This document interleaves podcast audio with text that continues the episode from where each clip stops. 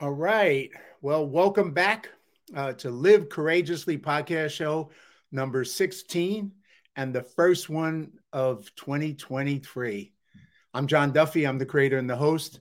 And this show started in December of 2021 when I got the strong feeling one night to start a podcast show while I was in Calgary, Canada, filming and producing a film, Left Behind, with director Kevin Sorbo.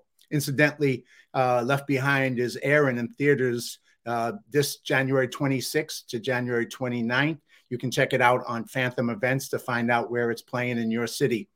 Anyway, I felt a strong need at that time to share the stories of some of the amazing, courageous friends that I'm honored to know and have in my life.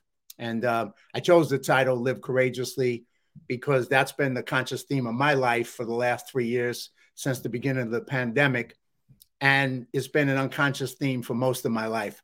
So if you haven't seen the previous 15 podcasts with some of my amazing friends sharing their powerful stories of overcoming all odds and going on to live their best lives, you can watch them on my John Duffy YouTube channel. I recommend you check them out and binge watch them. It's better than Netflix. Really, really it is. And you get free doses of inspiration and courage. So this show is about faith over fear. I believe fear is just a reaction and courage is a choice. And I suggest that you consciously choose courage to get through a life and to deal with the many things that life throws at you in the future. So I encourage you to adopt the spirit of courage in the face of any and all fears. So let me introduce you today to my guest and a great friend, Lou Simon. Lou is somebody who has lived a very courageous life. Lou is a 20-year plus veteran in the entertainment industry, with well over 100 credits to his name as a stuntman, a stunt coordinator, a precision driver, a second unit director. He's also acted in over a dozen films. And in the past several years, Lou has pursued his passion as a writer, a director, and a producer with projects that focus on what he calls an emotional journey. So Lou recently created and produced a 7-episode docuseries titled Game Ready. And he produced that during the period of COVID.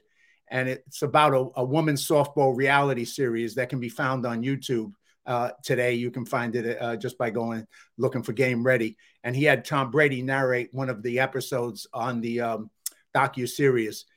Lou has recently formed a nonprofit called Game Ready Enterprises and is building a third year of a women's softball summer softball league. Lou is also a husband and a parent, and we're going to discuss all that with Lou today. So greetings, Lou. Welcome to Live Courageously, my friend. My goodness, what an intro. It's a lot of pressure on me there, John. Hey, the pressure just starts, man. Wow. Well, welcome to the show. I mean, you've had a long and courageous life, and I'm honored and blessed to call you a friend and a brother. So I'm glad to have you kick off 2023. Happy 23, and thank you for the invite. Looking forward to it. We've known each other for a year or two, I guess, huh? Yeah, it's been a while.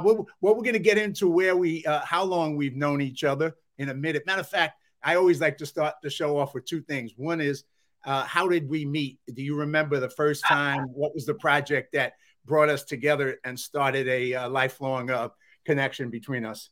Well, I think we met before 2001, but the first project we did together was 2001 on a movie called Outlaws. Okay, was Outlaws the first one, or was Wasabi Tuna? Outlaw was the first one. Wasabi Tuna came after. You're right, so, you're right. So your memory is better than mine. That's why I bring you on. And it was with Michael Madsen as one of the stars on it. And it was certainly challenging. But, hey, that's what creates good memories and good friendship at the end of the day. Right. And that was it was a very, very challenging. And that was the first one that brought us together. And we'll talk a little bit about some of the other, because we've done a series of other films together since then. We'll jump into that later. But the other question I like to start off the show, and then we'll get into your journey, is what does Live Courageously mean to you, and what has it meant in the previous period of your life, especially? I was thinking about that right before we came on, the title of your show and the things that you do. And I think it's taken me what that word courageous means. it's taken me probably going into my late 20s to 30s to kind of understand even what the word is. It's never been something for me that thinking, okay, today I want to live courageously. You know, I want to do that. I think it's just a matter of being fearless and going outside yourself to help others, and leave yourself behind it and see what you can do to help others. And with that takes a process. And it just, it's that courageous step of going forward without fear of failure or fear of attack or fear of, oh yeah, I might do something wrong or offend somebody. I think it's all of those kind of things of what that meaning courageously is. And I think everybody has a different way of living that life. You know, I had my life, the way it was presented to me is different than what yours was or somebody else's. You know, I think there's so many courageous aspects to life today and people, especially with our technology today, we can see this firsthand with so many different people living courageous lives. So I think I'm just blessed to be where I'm at this moment from the life that I started to where I'm at now. Well, that's a good way to start it off. And maybe what you can share with the audience is a little bit of your life journey against adversity, where it started, you know, who you are, who you became, and because you had some unique experiences. I mean, where you lived part of your life, and I'm going to put up a couple of pictures, what was in a place I never even heard of. So, you know, just take us a little bit about the beginning and some of the overcoming of adversity that you had to get you to be who you are today, Lou. Sure. You know, I was born here in LA County, and at 4 years old, I was sent to an island called Mauritius Island. For those who don't know where it's at, it's off the coast of Madagascar and right off of South Africa. It's a little dot in the Indian Ocean, and it's home of the dodo bird. So you have to figure out what is a dodo bird, go find it. And so if, to make it simply what it really is, it really was at that time an undeveloped island of like Hawaii. It was like an undeveloped Hawaii to what Hawaii was. And so it was an incredible time. I was there from 4 to 8 years old. And from sunrise, I was pretty much out checking out the island at 4 years old, 5 years old with friends. I went to school there a little bit. So that was for 4 years, and I came back to San Diego, lived there. And then I came back when I was about 8 years old. And this is, to me, is where the interesting part of my life really kind of begins, more on an emotional side of just that. Oh, there's a curveball, so to speak, unexpected. And that's when I found out I was adopted. So at 8 years old, basically, it was a discussion that happened in the hallway between my mother and my father, who I thought was my biological parents, and basically he said, "Hey, didn't you tell him I'm not his real father?" At that moment, that's when I found out I was adopted. So after that sequence happened, I was sent back to Mauritius probably for another 6 months or so, and I came back when I was early teens, and I came back here, back to San Diego, which eventually moved back to, and I came back to Orange County after that. So, but what's interesting about this island is it's predominantly French and what they call patois, which is broken French, which is like slang.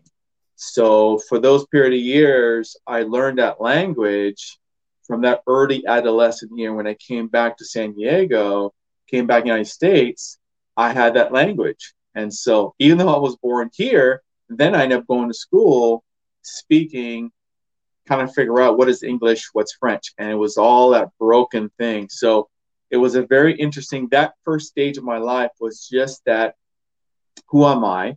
Who do I belong to? What am I doing? So that was that first period of that whole thing. So. Well, that's a unique, I mean, I put up a picture of the island, and like you said, it's off the coast of Africa and Madagascar.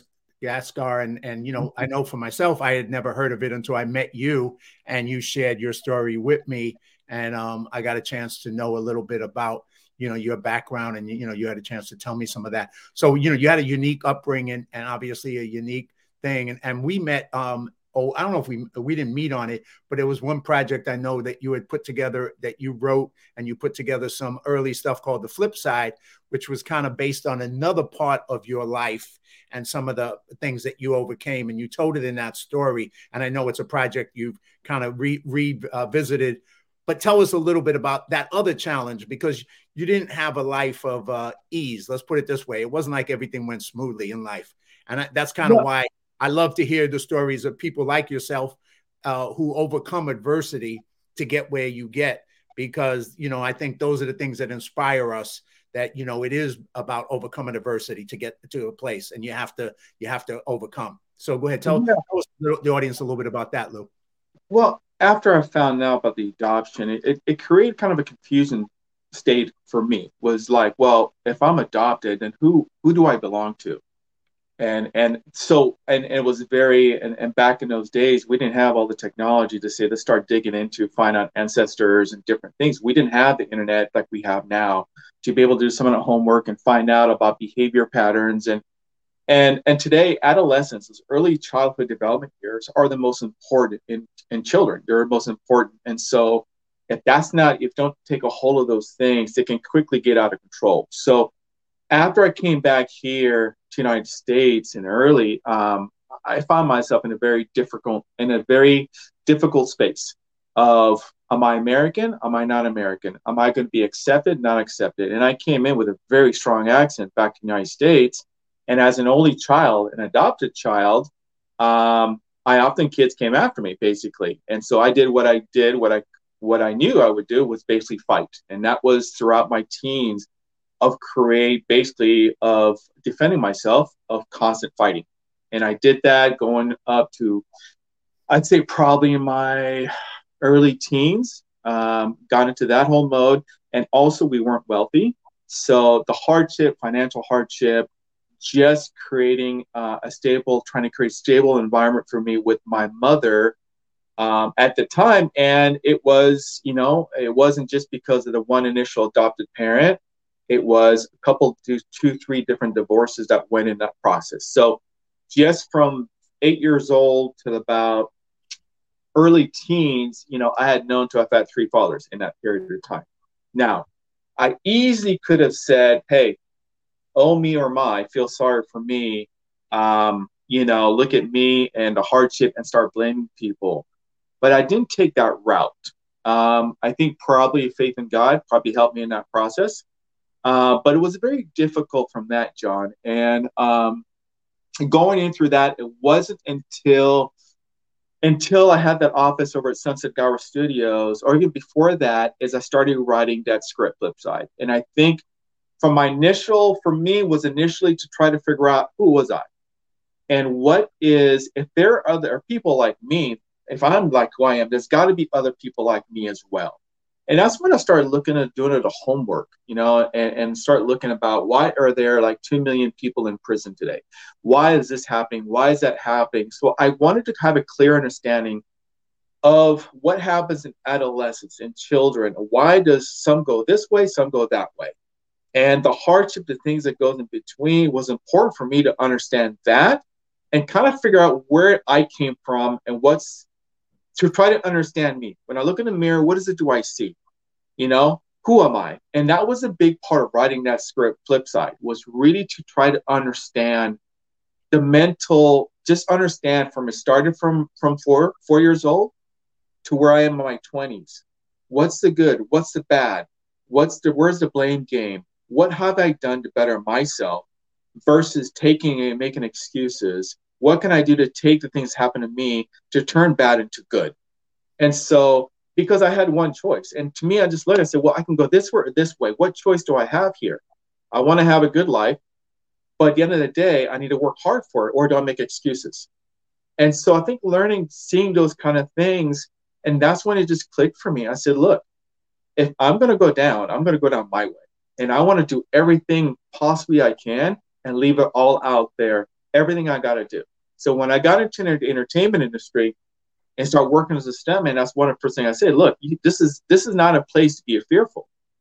This is a place to be fearless. If you're going to go out there and do a scene, a fight sequence, you got to go all out. You can't baby this. You got to train, prepare, preparation, and execution. So those were some of the things to me, what I was able to take and gather and figure out how can I make sense of my past to create a positive future. So it's really had to start with me having again to just understand, what is Lou? What is that? So I think it just started with trying not to make excuses, John, and learn, work hard, and if every single day, just to really put 150% with what I did, and just that sense of just never quit. So, you covered a lot of good points, I think, for the audience. And obviously one is the choice, that you have a choice. You can go this way, or you can go that way. And, for a lot of us, especially if you start on the bottom, like yourself or like myself, and for a lot of people who do start on the bottom, you always do have, people don't realize sometimes that they have a choice. They think they don't, but they always do. We all have a choice, and we can go in one direction or we can go in the other direction. At any moment, the choice we make will define us potentially forever, but at least partially, for a while. And you kind of had that point. And like I know in my life, sometimes you move in two directions at the same time. You're moving in a positive direction, part of you, but part of you is still moving in a negative direction. And it's getting congruent with the positive direction that changes your life. So for you, what was, right before you get into the film industry, and then we'll pivot into the film industry period, what was going one way the wrong way, and what was the thing that got you to go the right way? What was there that decisive moment for you, or a series of decisive moments? Well, one thing that really helped is I got involved with sports, athletics. In high school, I played a year of basketball, but for the most part, I played 4 years of football and 4 years of baseball. So I went through athletics, and I think that really helped as far as out of the classroom mode, onto the field, and taking instructions from coaches. I didn't really have a father figure. So to me, those coaches became my father figure, and it was to me, it was an eye opener to see just this person, barking and taking and that. And to me, that's what I needed. I needed that sergeant. I needed that Marine to sit there and just grind me, because that's what I needed to push me to kind of figure out what I was about, to kind of just shake those things out of me and kind of just figure a direction. So from high school, I ended up going to junior college, and I ended up playing football, and then eventually I ended up going to 4 year and playing baseball.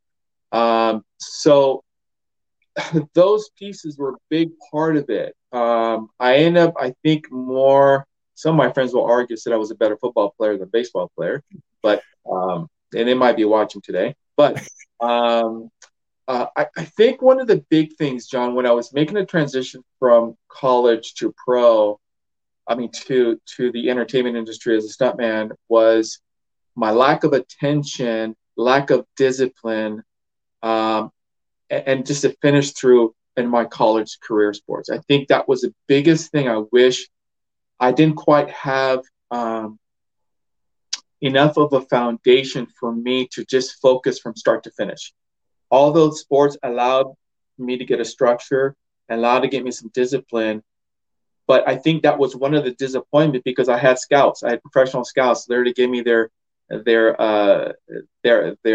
business card at the time to pursue professional baseball. And I knew I could hit. I knew I had all the pieces that I needed to, but I did not take it with absolute discipline. So when that fell apart, as far as when I finished my college career, I basically sat back and said, how did I just let this thing go? I had an opportunity of a lifetime.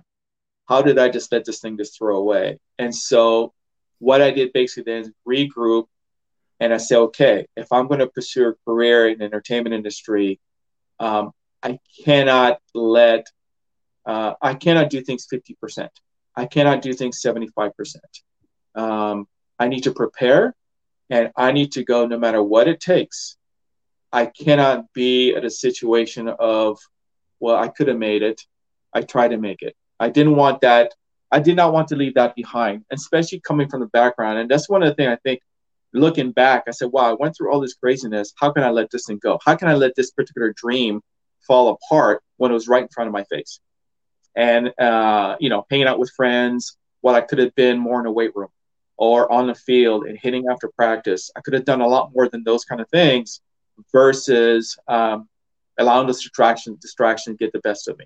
So basically, after I got out of college, I started going into taking some acting classes and got into industry. And that's when I started learning a little bit more as far as emotions. And I started with the acting classes. It started tapping to that particular world as far as all the different emotions that goes with what we do as far as filmmakers, right? From crying to anger and how to get that out. I was an introvert for the most part.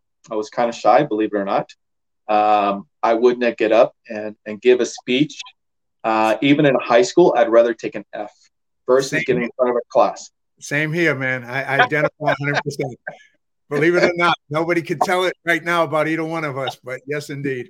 You know, so it was a kick in the butt to say, okay, you didn't do this. You were shy. You're not doing this. You took this, whatever may happen. Here you are.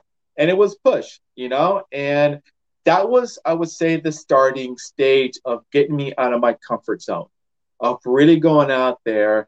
And that's when I learned all the different things, starting with the entertainment industry as far as writing. I was not a writer. I was probably the worst writer on the planet. That's for sure. Writing was don't even bother. Don't give me anything to write because it ain't going to happen. So, but reading scripts, learning what dialogue was all about, learning the foundation, learning all what makes a good story. I think all those things were such valuable things. And I was just a sponge, John, just to learn as many things as I can. And I had some good people around me to help support that as well. Well, you know, you going into a new, and like you say it right there, getting outside your comfort zone. And I think that's, besides making a choice, you made a choice. You kind of summed up that in college, if you had put in more work instead of being distracted, you might have went even further down that path. But that's sometimes what happens if we make the wrong choice and we get distracted or we go down the wrong path. It affects the potential for what we can accomplish. So once you got into the film industry, and I just put up your IMDb, which is your resume, which over 100 movies that you've been involved in all kinds of levels as a stunt coordinator. And like we talked earlier, you know, you work with me on the movie with Michael Madsen the first time we connected, and you were my stunt coordinator on that movie.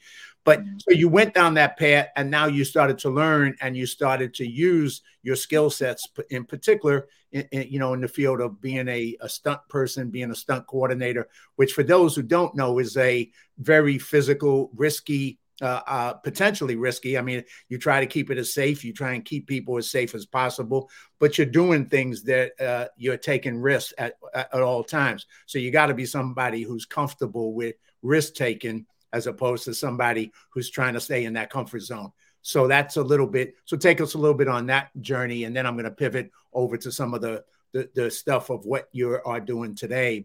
But before you do that, I'm going to throw up a picture because, you know, just for the audience, I didn't tell Lou this because I was like, you know, I had to surprise him. He didn't always look this way before he met me and we worked on a movie. This was another point of, this is Lou from another lifetime. That's what I have. That's my good side, John, right? You know, that's what I, you know. You've come a long way from that moment, man. I'm telling you.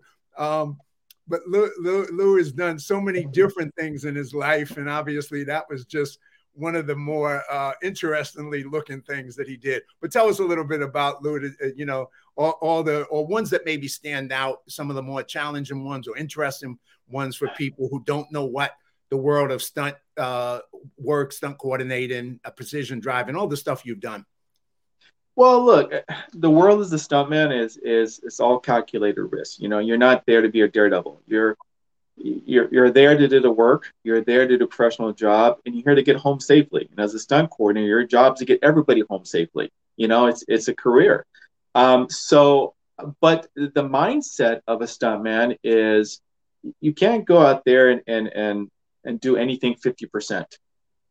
If you start thinking about doing things 50%, this is not for you. Don't do it, you know? But it's all about preparation. You know, it really is. Whether you're preparing to drive, doing car chases, where you're doing a fight sequence, you're doing a stair fall or fire burn, you have to know what you're doing. You cannot go out there and say, well, I'm going to get paid, I'll learn on the set. It's not the time to learn when you're out there performing a job and 100% with the emotions that goes behind it and all the safety. So for me, I never looked at a job was one easier than the other. I really never did, because things can change, as you know, on the set. We're going to do things a little differently. We're going to change this. We're going to do a little different angle. And it's not one time. And all of a sudden you're doing 15 takes from different angles and different cameras. And every single time you better hit your mark at the same time, the same punch, the same fall. So all those particular things are really critical when it talks about doing those things on a daily basis. You know, whether you're there for 8 hours or you're there for 17 hours, you know, you have to have the mindset to going in, and that's that fearless, that's that courageous sequence. The picture you just showed up was actually from the show Fear the Walking Dead. And one of actually the first time I ever worked on that show was with my good friend Nito, who actually lives in Irvine. He's a stuntman, stunt coordinator. And we met at the train station, and we got on the train, and I had no idea he lived in Irvine. So that was another story. We rode the train to Rosarita Beach, and we performed a stunt sequence where we come off a two-story platform over the railing, onto the floor. I bite off somebody's nose, bite off somebody's finger. I gouge out my eyes. I get my eyes gouged out. And that was a long day. You know, that was just part of that day. And so what's interesting about those kind of things, John, is I don't necessarily remember so much about all the different gags, but it's really about the people that I've interacted with more so than any. But that picture, remember that. Did a scene on SWAT with jumping out of a helicopter, fast roping. I remember that was a little bit of kind of a butterfly effect in my gut, only because somebody got injured the take before. And so I was like the second team to go into the helicopter and got briefed in a helicopter before the action took place. So, but every scene is really unique itself, you know, and in its 20 plus years, I've lost some friends in the process from the stunt community, which we're all pretty tight. We all pretty much know each other, and it's never a good day when anybody gets injured, and certainly when a life is lost as well. And that's been a process. That's part of the reality of that happens. And I've got hurt once in New Mexico, dropping off a ledge about 20 feet, busted my shoulder, and that happened when my daughter was a few months old, and that was her first trip to New Mexico, and seeing Daddy in the sling. so, but nevertheless, we pulled through, had some morphine that night, and then the next day went and we did a little fire burn with a busted shoulder. So, you know, the show has to go on, and we get through it. But look, I've been blessed to be here, healthy, 20 plus years. You know, here I am talking to you today. So I'm gonna throw up a couple of the movies that we worked on, but you know, what you're saying, all that, because then I want to pivot to the stuff that's going on today to really get into that. But, you know, one of the things I remembered on that first movie that we worked to, and why we connected and we became friends and we continued to work together, but also be deeper than just people who worked on a movie as a stunt coordinator, was I appreciated that you were quiet, you were a leader, and you were about solving problems and coming up with solutions. And you just had that attitude that no matter what the problem was going to be, you were going to find a solution, and you were going to do it in a calm and leadership way, not in somebody who was going to get all emotional or create drama and do all that stuff that unfortunately too many people in the film industry do. So you weren't that guy, and you were the guy who I knew that, you know, you'd have everybody's back, and we could have your back, and that you were going to make it work every time. So that's why I was honored to have worked with you that time and open up that door to create that relationship. You know, we went on to work on, I'm just going to throw up a couple of quick movie pictures. This was Wasabi Tuna, which was the last movie that Anna Nicole Smith worked in before she passed away, unfortunately. and we worked on that. And then we did another one, Left in Darkness, mm-hmm. Left in Darkness that we did. And then we also did just recently, the most recent one was Paradise Cove, mm-hmm.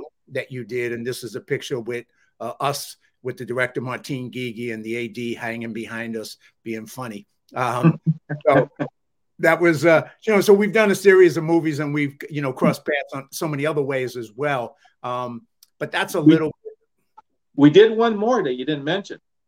This poster right behind us over here. This was December 20th, 2009. It was a commercial that we did, and you came out and you volunteered your time and your efforts and all as a producer to help us produce this commercial for Rosemary's Children's Services, which is was for neglected and children's been abused sexually. So that was huge. In fact, your daughter was in there as well, and I think it was with her pony. Is that right?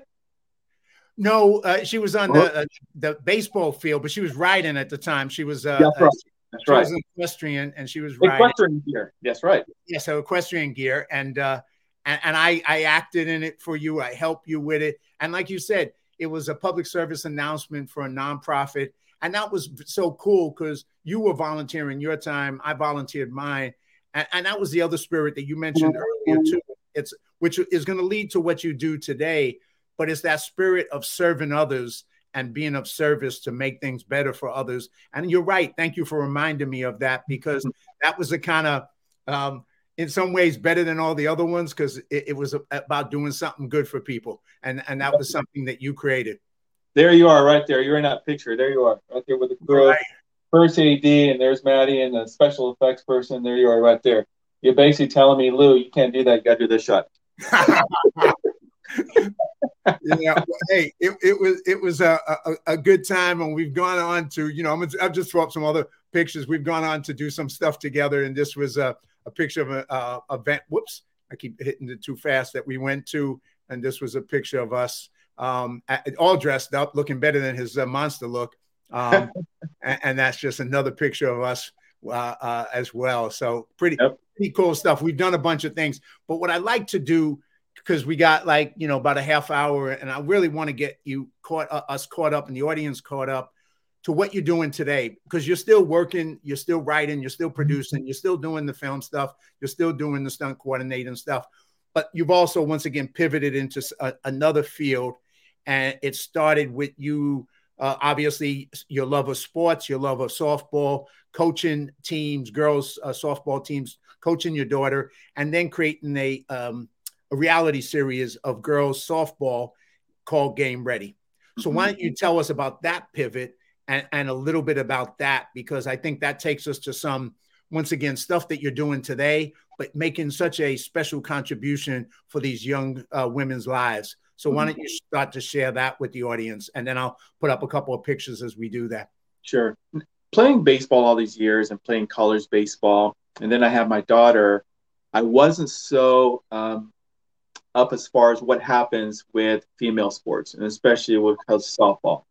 So when Maddie started playing softball, and when she started getting, I think this was her first year 12U travel ball team, and she was involved, I started hearing a lot of parents talk about girls, about college scholarships. And she must have been in 7th grade, 8th grade, somewhere around that world, 6th or 7th grade. And I couldn't understand why they were talking about college scholarship when these kids weren't even in high school. So back then, the rules were basically you could get a college scholarship as early as 7th grade, 8th grade. Now it's gone into your junior year in high school. And I just thought, well, this is interesting. That opened up a whole new world for me, John, where I'm like, okay, so a lot of these parents are out here not just to play the sport, but they're all trying to get scholarships. So the more I looked into this, I thought, wow, okay, so what is the percentage of these girls getting scholarships in college and for a full ride? And it's like 2%. I found it's like 2%. And it actually was a thing going around. It's like, you're the 2%er. And I'm like, 2%? I go, we can just go to Vegas. It's a better percentage. So wow.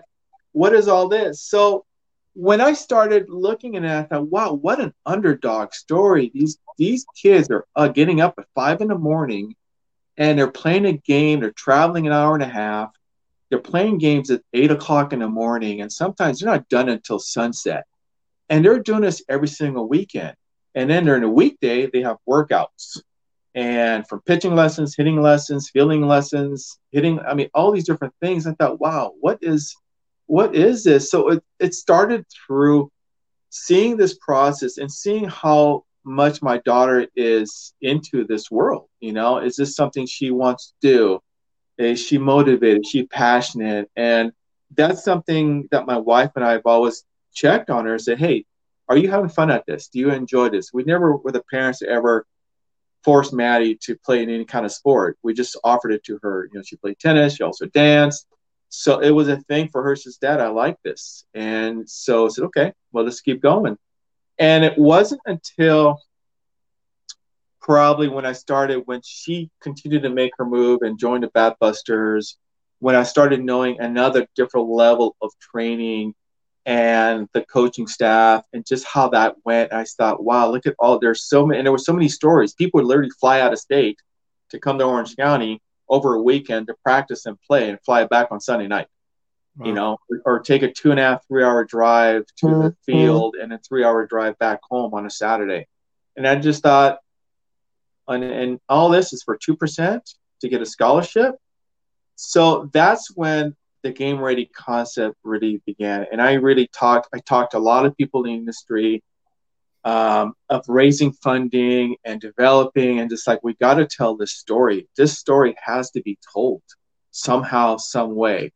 And so within that process, I got great support from people like Brent Denio, who's the owner of Explosion, Mike Stith, the owner of Batbusters, and people like Marty Tyson, Dave Mercado, and these individuals really came out and lent a hand and trusted me to tell a good story of what this world was all about, of these kids competing for a scholarship by just playing and going all out and willing to share every effort they have, and just that word courageously, fearlessly.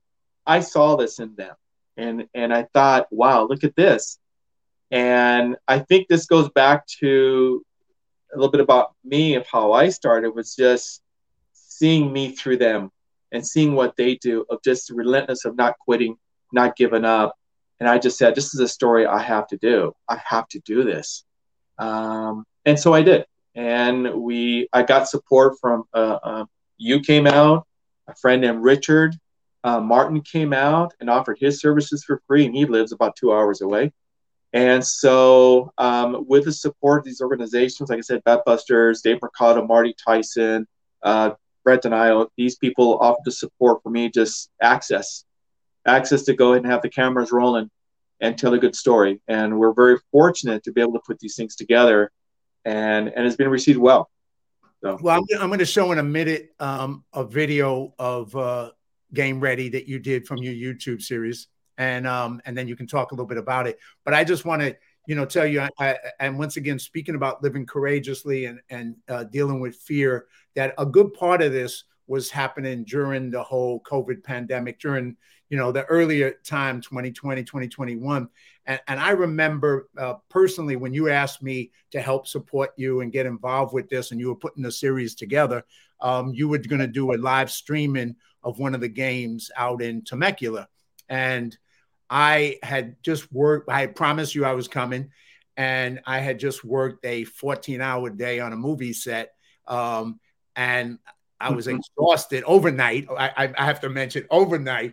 And so after 14 hours, I drove 2 hours to Temecula and then watched you guys as you put on this game and live stream this game with these young women. And I had never been to a young women's softball thing, and it was during COVID. And I just was blown away, Lou, by you, by everybody, one by the leadership, the courage, how great they were playing. I was like, God, I didn't play that good when I was a kid. I was nowhere close. I mean, these were real pro softball players, these young women, and just so determined and so passionate. And it was so inspiring. And I ended up doing a 22-hour day before I finally got to go to sleep. But I had so much adrenaline going through me, and they just raised the adrenaline level just watching them. So I'm going to play this little short trailer that you put together, and then you can come back and talk about it. Before you do, can I do a couple things? Of course. So Game Ready started, I have to say, this probably went back to my kid was probably 14 years old when I started trying to develop the series, talking to him, and it just never happened. It took probably about 3 years after I started probably communicating with these coaches and talent to finally get the cameras rolling. And Game Ready series actually was filmed in around 2018, 19 area. When you came out was actually a whole showcase that we were doing with cameras because of the lockdowns, but it was with the same, almost the same organizations that had supported from back 2014, 2015, 2016. So it just carried on to those process. But again, it's a testimony to what these coaches are doing and support to these girls for you to see the talent that you've seen as well. Yes, yeah. So I'll play this and then we'll talk a little bit further about that and then lead into the next thing that you're working on right now. So here we go. Let's get more aggressive to the ball. We're all kind of pausing here. I was prepared that it was going to be hard. As the season progressed, you learn that it's a lot harder than you think. And you're going the wrong way. No, dang it. I've had a lot of bad experiences where we might have lost the game because of something that I've done. The throw hit the ball now. Is it second? You gotta make a cuttable throw. Not only was I not on Mike's team, my parents were getting a divorce. I don't need 1 foot on the dock and 1 foot in the boat. I need a commitment. I've had like high expectations to meet, so I just want to please your ass all year for this time. Not to get lazy. Definitely rough. A lot of people think that it's the easiest thing in the world. To have someone that is close to you and supporting you doing the opposite. What would you give the pain on the scale, 1 to 10? Like a 7. So it's pretty good.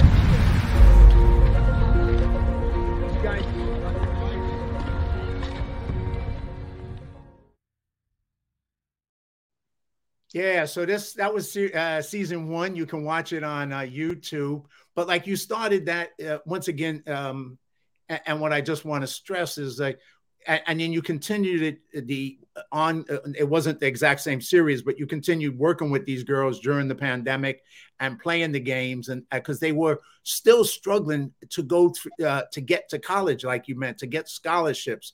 And the pandemic made it even harder. It was hard enough, like you said, the 2% to be able to get that opportunity. And then the pandemic was trying to shut down so much of that. And these kids and their families continued to fight through that and continued to play and continued to struggle to succeed. So it was just very inspiring to be there in person and watch that level of inspiration and passion among these kids and their parents to overcome whatever life was throwing at them, and they did it. So, and to you for setting it up and not giving up and continuing to say, let's go, let's make it happen.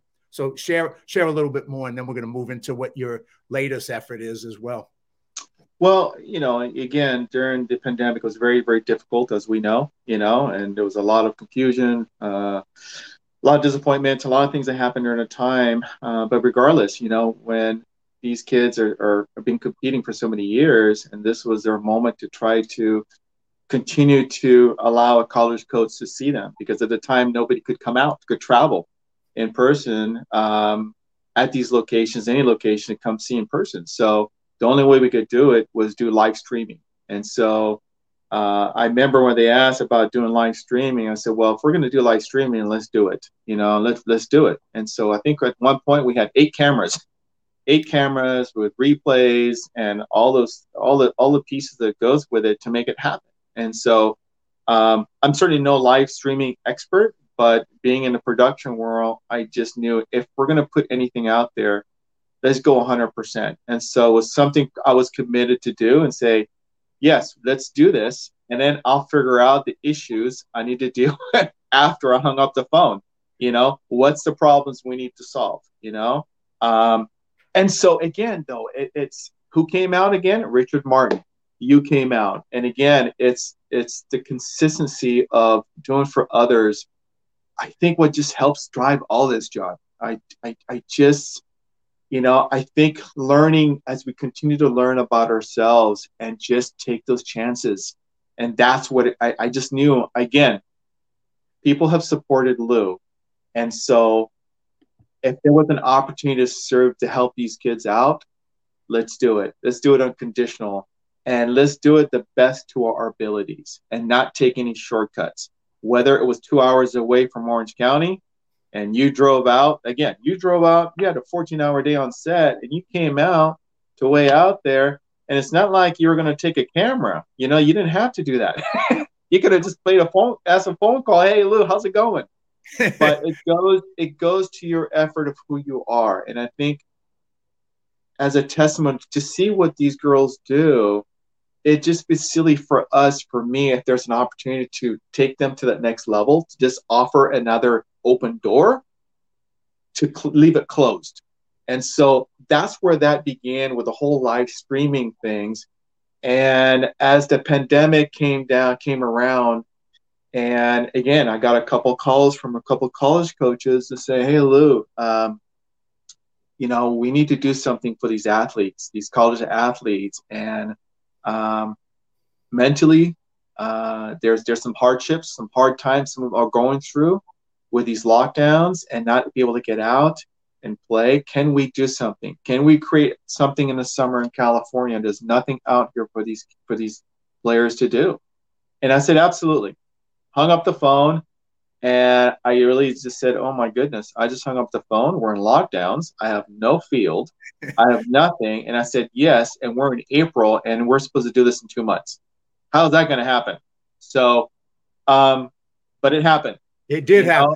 It happened. Testimony to your courage, but also your make it happen attitude that, you know, you didn't know how, you were going to do it, but you committed, you made a decision. You said, I got to step up. I got to lead. I got to do it.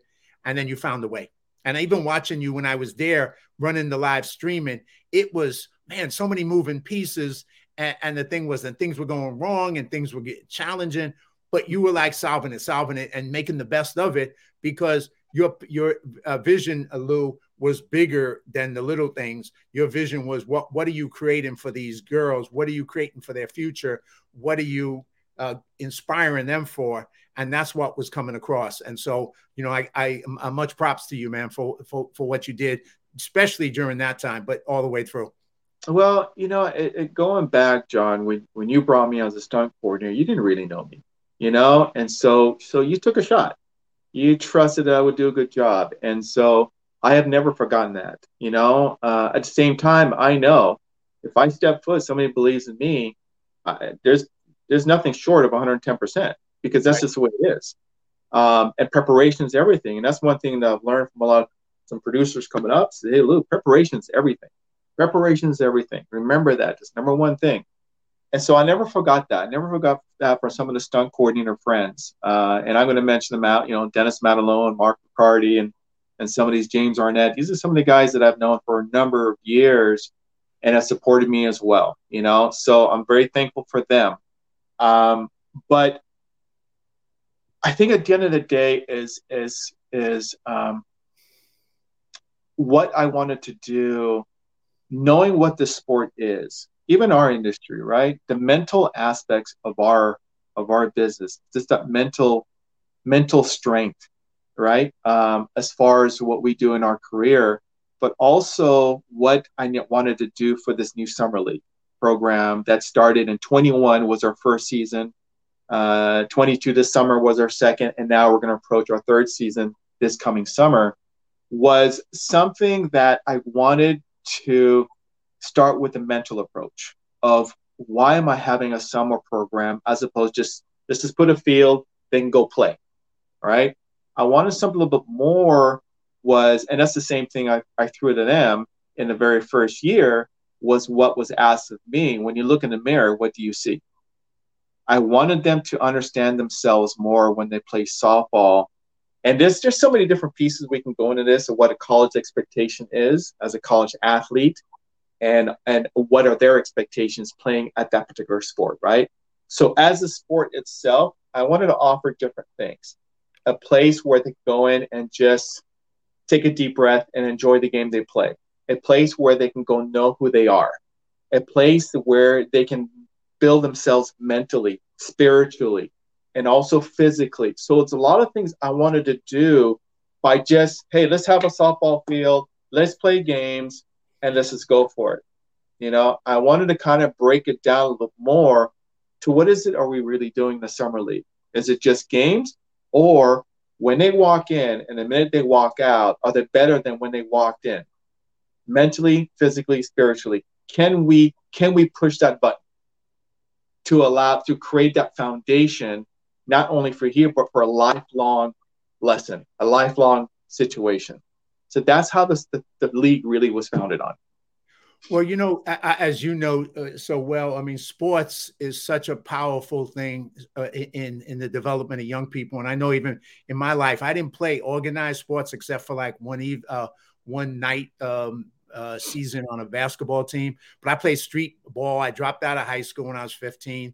So, but those two things, sports, basketball and 2 years of Kung Fu, basically gave me the gift to go down the right path instead of the wrong path. A lot of my friends ended up in jail, heroin, addiction, all kinds of things. But for me, playing basketball and doing Kung Fu gave me a mentality, a mindset, all kinds of things that made me who I am today, made me a leader. If it wasn't for those two things, I would have been a different person. And now organized sports even takes it to a much better level and gives you so much more because you're being coached, you're playing team, you all those things that you know why you created this league. So I and then especially for young women, it's such a powerful thing during going through that period. But you know, having done all you did so far with Game Ready, then you took it and just recently took it to another level so that you could even make it more effective and you formed a nonprofit. So tell us a little bit about that and start taking us through the new thing. And I'm going to play one more video of the 2023 coming up summer league that you're putting together that goes along with that nonprofit. But it's so important what you're doing, touching these young women's lives. And it's not about just sports. It's about everything, leadership, career, future, you name it. You're giving them all those skill sets that's going to make them successful in life. So go ahead and tell us a little bit about that. Well, this, again, I know I touched base a little bit on it, but this came really, I was standing in a hotel room overlooking Oregon State softball field. On the 21 season, I think it might have been in March, maybe April, and I was talking to her college softball coach, and she was basically saying, "Hey, there's some of our kids that we're seeing around Orange County, some of the programs going through depression. There is they're just not themselves with the pandemic. We need to create a program. Can we do this?" And you know, after we finished the conversation, that's when it started. I said yes. And so at that point, and that's where I kind of said, okay, this is great, but what are we like, what are we doing? And that goes back to, and that's one of the big things when we start doing prepping for a film, right? We start looking into, okay, what are we doing? What's the stunt scene? How is it going to work? How much money we have? What does the director want? Producer, how do we do this? All those pieces that goes with that. So I kind of went into that mode. I kind of say, well, if I'm going to create something and do something, can I put 150% energy knowing that if I start, I'm not going to stop, you know? And that was a big thing. I was like, what is that foundation? And softball has been great. Let me go back. Softball has been great with the ratings, with the fanfare. It has certainly done a tremendous positive thing in the marketplace today. And it starts back from very young. It starts from all those travel coaches. It starts from all those things that's built and help these kids out to get them where they want to be. But with that as well comes the mental understanding at the college level. Can they handle the pressures of the game at that college level? Okay.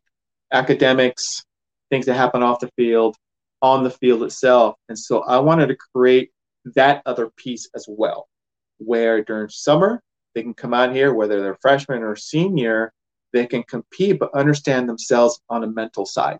How do you deal with pressure? How do you handle those things? You know, even technical things as far as, you know, you're at the plate, those type of things, or defensive things as well. So we offered all those type of things to be able to help them grow on the mental side.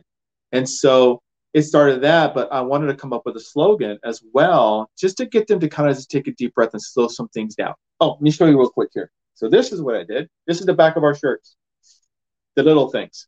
So this is something that we put in the back of our shirts just for them to then understand what are the little things are you doing for you to be the best student athlete you can be when you're at college. What are those distractions? Where are the moments? Are you present every single day at practice or at the plate, at the games? So those are some of the things that we do during summer. And what's been incredible from season one, we've had these players come back for season two. We've even had some players that graduated college and asked, hey, can I still play? I want to still play for you guys. It's been so much fun. And so you hope, like every movie, you hope it's success. You hope it's received well. And I have to say, it's gone very, very well of what we're doing. But again, this comes with support. This comes from people who believed in what this was. And what's great about it, I've seen kids from, they were 10 years old playing in the City League. Now they're in college, and I'm seeing them over summertime. So just seeing familiar faces as well from 9, 10 years old with their parents showing up, and their kids are 20 years old now, has been truly, truly fascinating for this approach. So the nonprofit came into existence this year. We got approved for nonprofit status. And however good this is with our creating the softball league and the summer league, there's expenses. And it just costs us a lot of money. And I did not want to put this cost to the student athlete. I didn't want to do it, and I'm not going to do it. They've gone through a lot. Their families have gone through a lot to get to a college. And so I just didn't think that was the right thing to do. And the fields cost thousands of dollars, insurance and balls and all those things, uniforms, they cost. And so we had to create basically a nonprofit with the hopes of getting donations and getting sponsorships to be able to roll out the red carpet for these athletes because they truly deserve it. And so that's the goal. So I'm going to play this video about, and so you created the nonprofit. You're looking at having a season potentially with 8 teams this summer, a summer league with 8 teams. And you're looking at getting sponsorships and donations to be able to make it so it's not on the backs of the kids and their families. So that's the goal. And once again, one of the things you said twice now, the first time when you started this and the second time is you said yes. And that's where it all starts. You say yes to something, even though you don't know how you're going to do it. You don't know how it's going to work out. But you start with yes, and then you go for it, and you figure it out. And so that's to your credit to do that. So I'm going to play this video, and then we'll talk a little bit about how people can help with referrals, connections for sponsorships, any way that people can. And let me just play this video for the upcoming season. It wasn't long ago when we dreamed of playing college softball. Discovering our capabilities at an early age to embrace challenges for today's brave new world with a fearless attitude, enabling us to empower others. As doctors, marketing experts, teachers to community leaders, this is The League. I love to compete. I am in love with the sport. I've been playing it my whole life. My master's degree, because I want to become a nurse. Up at sunrise, blood, sweat, and tears in the game that we play. Trained more than 10 years for this college degree. Want to keep our game alive. Sun is gone now, no more games to play. You can turn dreams into a reality. Together? Together! Together! Together! We can make a difference.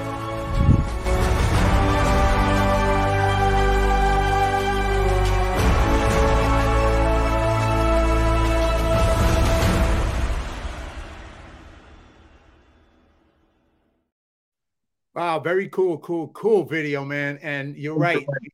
Join the team. Support GameReadyEnterprises.com. I'm going to put up the places that people can contact you, reach out. I'm involved. I just have to, mention as Lou asked me to be on the board as well. So I am on the board of the nonprofit. So thank you, Lou. And I'm there to help support this. So whatever we can do to kind of, you know, get sponsorship, whether it's from sports or apparel companies or any kind of company that wants to help provide these women with the opportunities to become leaders in not just sports, but in all aspects of their life in the future. And this is a chance to be part of the team and be able to create that. So why don't you take it from there? Tell me what people can do, what else they can do, obviously, and we'll put up your contact information as we close out the show where people can reach you, people can reach me. I'll connect them with you as well. But go ahead, take it from there and see what else people can do. One thing I want people to understand is what we're doing as well. You've heard a little Bourbonnette video of, you know, wanting to be a doctor, wanting to be, you know, marketing and lawyer and all these things. So one of the things that we're doing is we're taking the student athlete and their major and what they graduate with. We're trying to connect them to a resource, to a company that they're looking to further their, to get into a career. So that's one of the things that we're looking to do is connect the student athlete with their job opportunity for career opportunity, whether it's a doctor, whether it's a lawyer, whether it's a sports marketing, hospitality, whatever it may be. That's one of the things we're looking to connect. And as a student athlete, I have to tell you, all they know is how to work hard. You know, from weightlifting at 6 a.m., you know, to doing homework till midnight. That's the life of a student athlete and what they go through for these 4 years, and then even some when they go into graduate. So I want them to have a clear understanding of what they're getting. As a softball player, you're also getting the whole family. That's the sponsor situation that comes with that. But hey, you know, we're, as far as sponsorship donations, you can go to our website. You can, my email is there. It's GameReadyEnterprises.com. We are always looking for donations for softballs. Obviously, the field rental cost is extreme. It goes anywhere from $4,000 to $18,000, and those are different locations. You know, there is uniform costs. Those are some of the things. Anybody who wants to contact me and wants to support, which obviously we can have a conversation about that. Live stream is obviously very important for us that we want to do.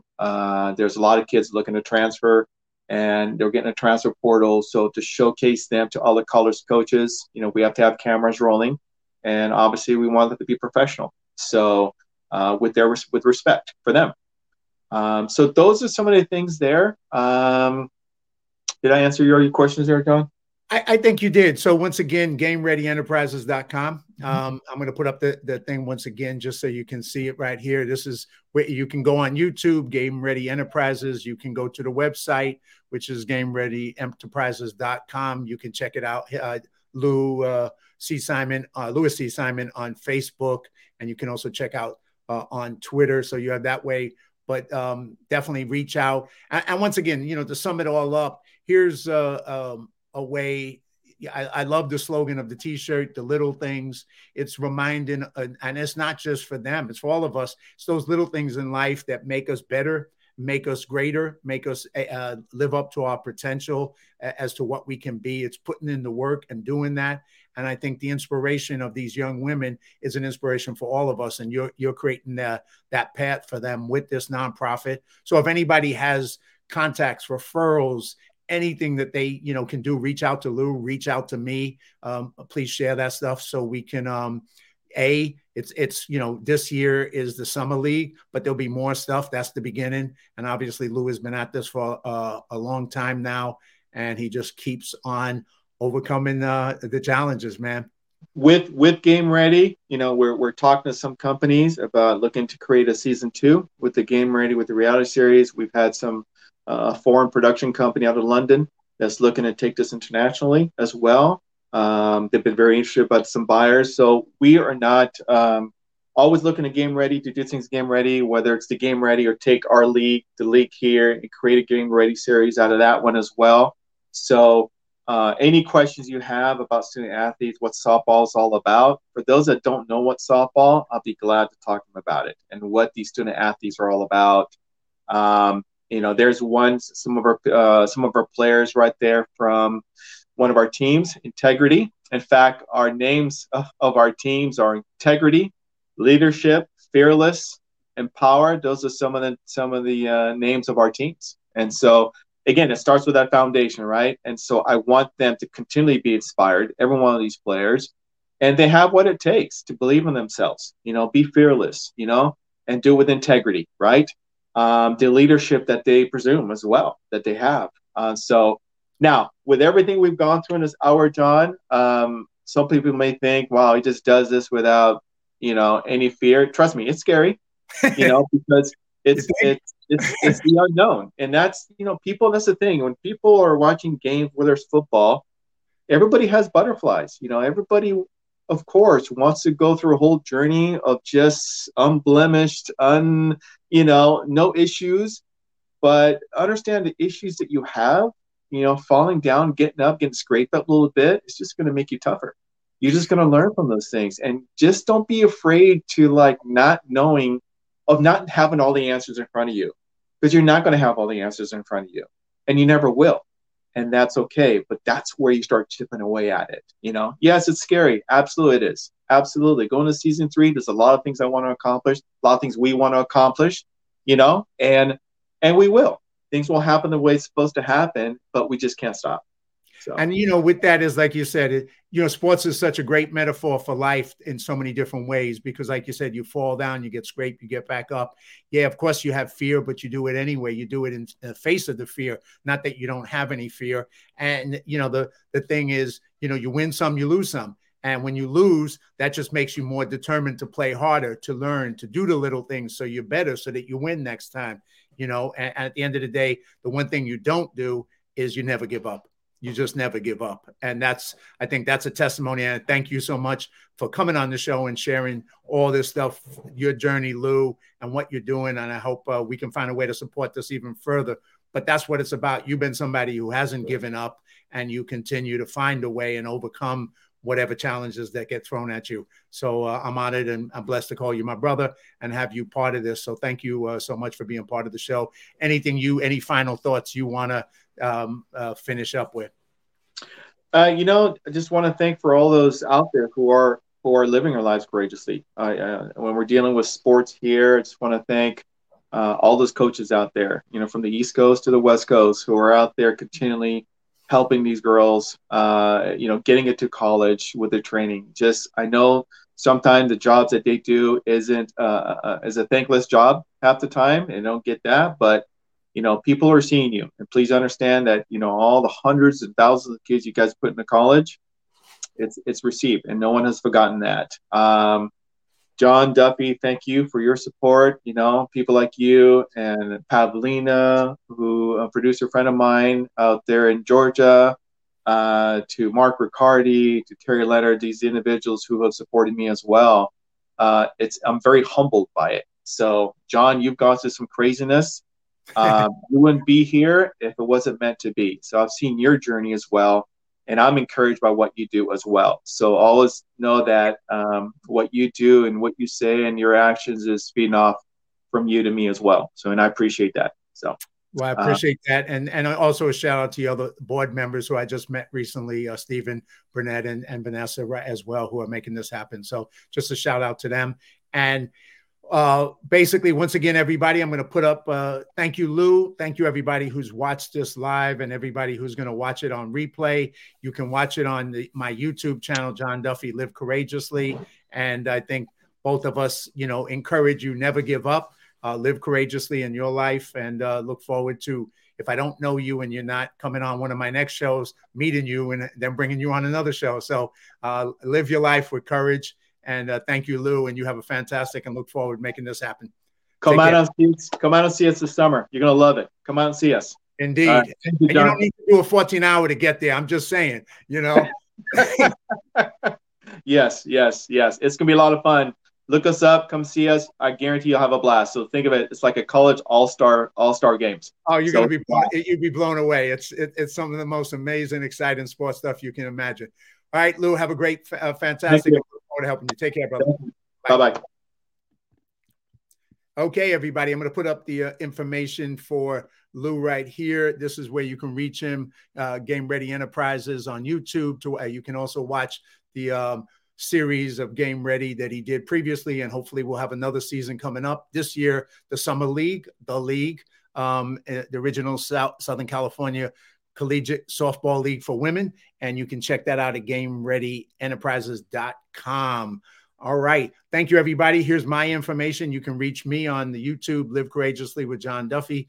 You can obviously find me on Facebook, Duffy Square. You can find me on Instagram, Duffy Square Film, or Duffy Square on Facebook and Duffy Square Film on Instagram. And I'll be doing a lot. This is the first show of this year. I've done 15 last year. I look forward. I got a list of 40 to 50 friends who are just amazing people that I look forward to interviewing this year, and then even building upon that. So as I finish up the show, thank you, everybody who's watched. And I just challenge you to choose faith over fear and live courageously in 2023. See you soon.